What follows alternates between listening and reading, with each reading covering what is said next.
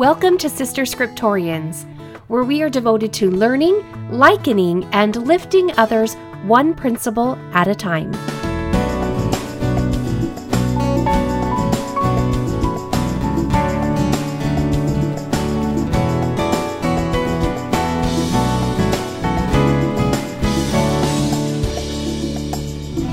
Episode 112 Man of Sorrows. Welcome back, Sister Scriptorians. I've been thinking about you. I've been thinking what this time of year means in your lives. I've been thinking how I know those of you here in the United States, how things have been tricky since March. I'm hoping you've been able to get together with friends and family. I hope you've been able to see family that you were quarantined from. I know some of you mamas have kids that are going back to school. I know there's some like me who are making decisions that they never thought they would make regarding school. I hope you're feeling supported. I hope you're being able to have your prayers answered as you petition Father about the decisions that you need to make in your life. I know that we can have heavy hearts sometimes as we make those decisions. But I know that you and I together, as we send our prayers up to Heavenly Father, that we are practicing and learning how to hear Him. And I hope that when you tune in to this podcast each week, that you're feeling His Spirit, that you're learning more about Him, and that in some way I'm helping you as my sister be able to draw closer to Father. And I know that you, by listening to this podcast, it motivates me to be able to draw closer to Him and be in tune with Him and I thank you. So remember how the priest of Noah, there was a priest and he was trying to cross Abinadi and find something to accuse Abinadi of. How he quoted the 52nd chapter in Isaiah, which reads, How beautiful upon the mountains are the feet of him that bringeth good tidings, that publisheth peace that bringeth good tidings of good, and publisheth salvation, that saith unto Zion, Thy God reigneth. Thy watchmen shall lift up the voice, with the voice together shall they sing, for they shall see eye to eye when the Lord shall bring again Zion. Break forth into joy. Sing together, ye waste places of Jerusalem, for the Lord hath comforted his people. He hath redeemed Jerusalem. The Lord hath made bare his holy arm in the eyes of all the nations, and all the ends of the earth shall see the salvation of our God. The priest wanted to know from Abinadi, What meaneth the words which are written, which have been taught by our fathers? And does anyone else besides me see the irony that it was the words of Isaiah that were used that weren't quite being understood by the priest, and he was asking for meaning and clarification from Abinadi. Unknowingly, I believe, the priest of Noah had exposed himself and the others before Abinadi, and Abinadi, he didn't let the opportunity slide. And why did they? Who were supposed to be the teachers of the people and who were supposed to understand the spirit of prophecy. And why did they want to know Abinadi's explanation, anyways? And were the priests aware that the, these very verses that were read to Abinadi were actually descriptions of what they ought to have been for the people that they served? I don't believe they did. For they had not applied their hearts to understanding and therefore they weren't wise. We learn that they themselves they taught the law of Moses, but they weren't keeping it. In fact, they had completely forgotten the very purpose of the law, which was to point them to Jesus Christ, to look forward to his coming, to look forward to his redemption of those who have faith in him. It wasn't the law that was going to save them, the law was designed to keep a stiff necked and a quick to do iniquity and a slow to remember the Lord their God kind of people from wandering away from Him. The law was to keep them focused on Him. But they, both the people of Noah and also the Jews in Jerusalem, had misunderstood and their hearts had hardened. And even though Moses, the, the man whose name the law refers to, taught them about the coming of Jesus Christ, the coming of the Messiah, he and all the other prophets after him taught how God himself would come down among men taking the form of man, and would go forth in mighty power upon the face of the earth. So mighty, in fact, would be his power that Jesus Christ would bring to pass the resurrection of the dead. And even though, right in the very passage of Scripture that the priest had read to Abinadi, it says right there, For the Lord hath comforted his people, he hath redeemed Jerusalem the priest still remained blind to who it was or what it was that would save them, and who their precious laws were supposed to be pointing them towards. It would not be the law that saved them. It would be the atonement of Jesus Christ that would save them. So Abinadi was asked, What's the meaning of Isaiah chapter 52? And to give further context of what 52 is all about, Abinadi basically says, Yeah, I know what you're referring to. And you know, let me continue on with the next chapter in Isaiah to show you who is going to be that comfort for you and who is going to redeem you. So Abinadi carries on and he quotes Isaiah chapter 53, which is our Mosiah chapter 14. And you must promise me, Sister Scriptorians, that you will read it. It is beautiful and poetic, and it captures the intimate and personal experience of Jesus Christ as he completed his mission here on earth. You know, we all start at different starting places in life, and the starting place of the Savior when he came among men wasn't spectacular. Isaiah poetically calls Jesus a tender plant, and that he was a root out of dry ground, meaning that despite the loving parents he was born to, I believe the best of the best, I'm sure. The world and the environment, the spiritual environment that he was exposed to, didn't necessarily give him all the nurturing that a God like him deserved, or you would imagine that he would be placed in. You read Isaiah's words and you pick out he had no form, no comeliness, meaning there wasn't anything about him physically that would draw and attract a crowd. In fact, there was no beauty to cause those he mingled with to desire him. And think of how we today hold up beauty.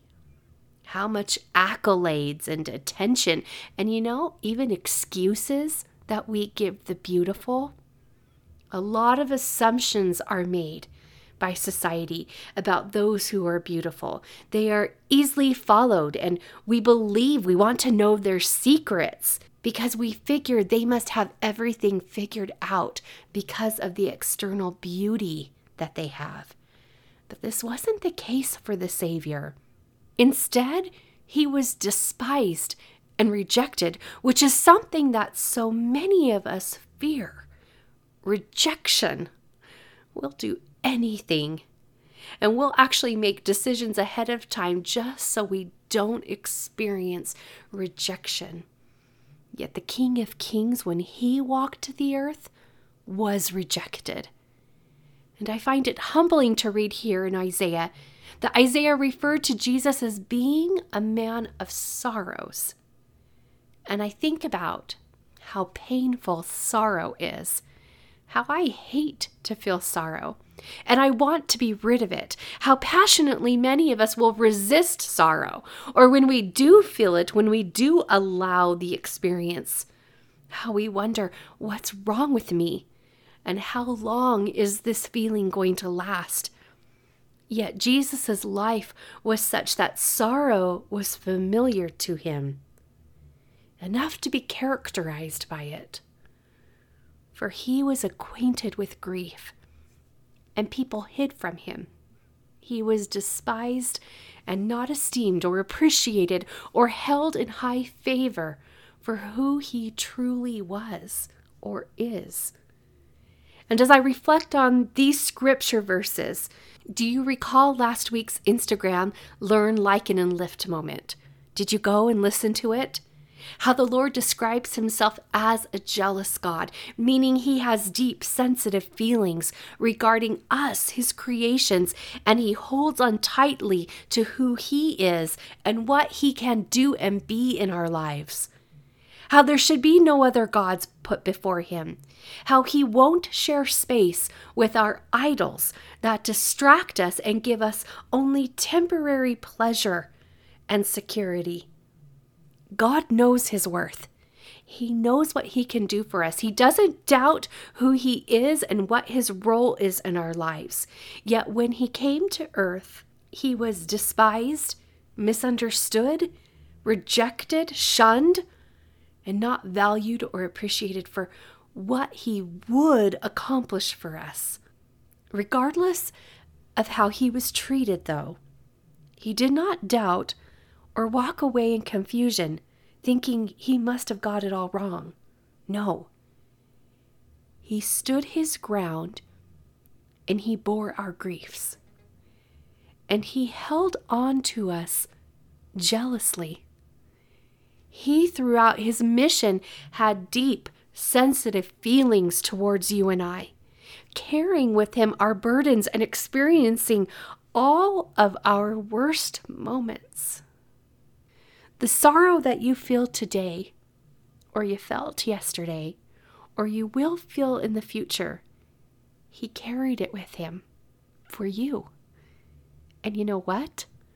Isaiah reminds us that those among him observed him as stricken and smitten of God. Remembered that there were those who would say he hath a devil because they misunderstood his feelings of affliction or even the miracles that he performed. I love him so much for what he carried around for me because he was bruised for our iniquities, not his for ours.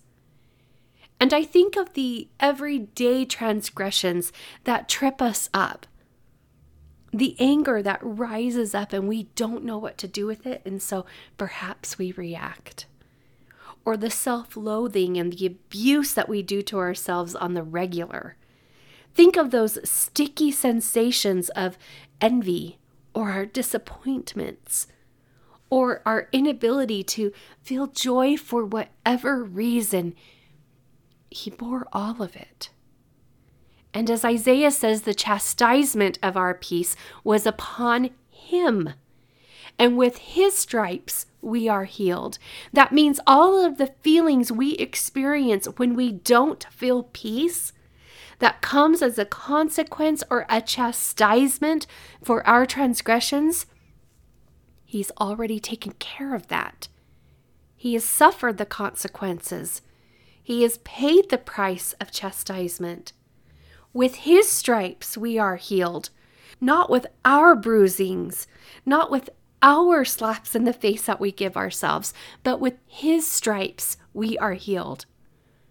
What we must do is have faith in him faith strong enough to loosen our grip on those feelings of chastisement that we experience that keep peace out of our reach, which takes us into strange roads if we don't let go, that we just don't need to travel. Because He, through His atonement, has already blocked those paths for us. And He has prepared perfect detours to get us where we want to go, to get us back to Him. The good news that Abinadi was passionate revealing to those around him and to us was the truth that someone very real and perfectly capable of saving us from the agony of sin and therefore closing the distance created by transgression. He would be coming and He wouldn't fail us. The law, while it's a good place to start and must be kept, its lists of do's and don'ts, it has no power to save you.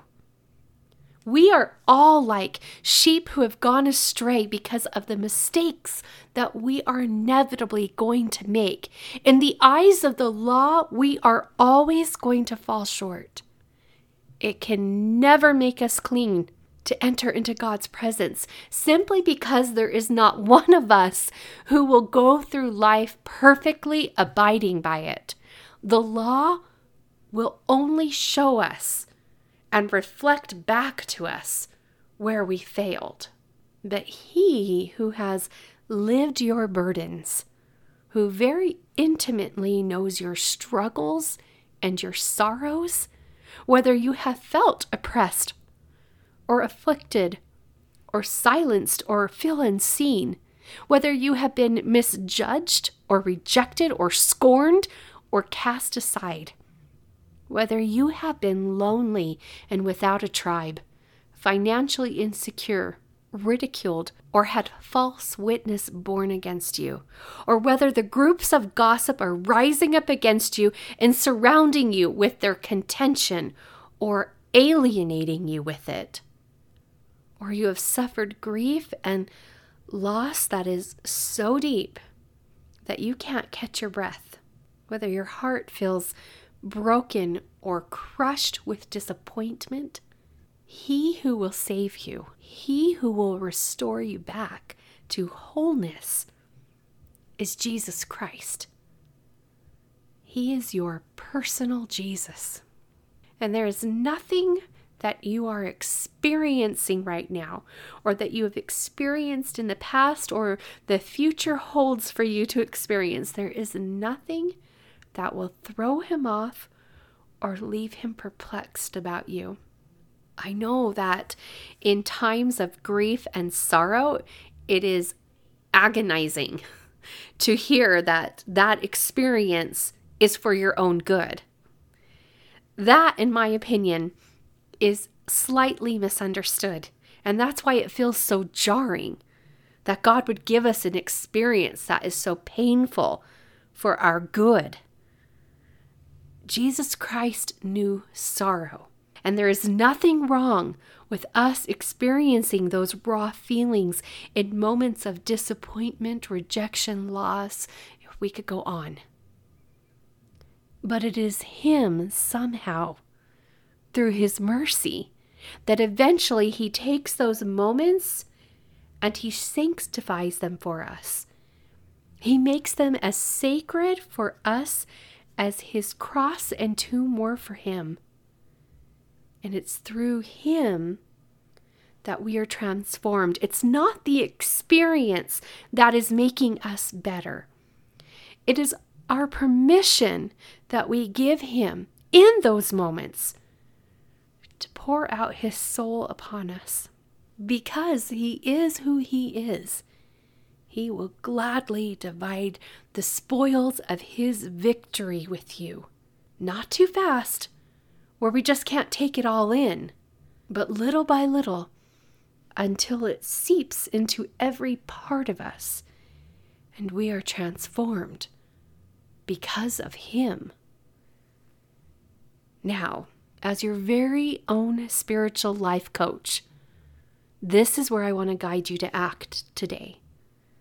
Grab your scriptures and read Mosiah 14, marking the emotional tribulations that the Lord suffered, and I want you to see yourself in his sorrows.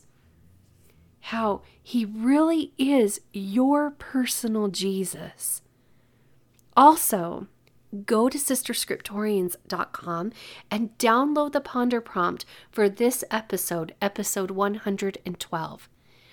Sometimes we carry around heavy burdens of fear and doubt and insecurity and anger and confusion.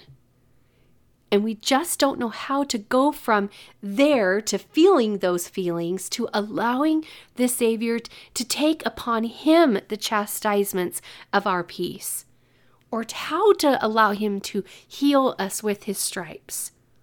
So I want to help you begin And a place to begin is with thought work. Getting all the thoughts and feelings that you're having onto paper and then deliberately taking a look at them. And then using your agency to see which thoughts you want to keep and how you want to move forward. And you might ask, how does this relate to scripture? Sometimes we just hold on very tightly to what we're experiencing, what's swirling around inside of us. And we become overwhelmed by the story that we're telling ourselves and the feelings that that story is generating for us. But by taking a look at the thoughts and seeing the truth and the errors in them, it can be one way to let go just a little. And it can be another way to make space for the Spirit to say, I've got this. Let me take over. So download the Ponder prompt and take a look at it. Because this Thursday at 4 p.m. Mountain Standard Time, I will be doing another coaching call focusing on this technique, and you're invited we'll be going over this ponder prompt together.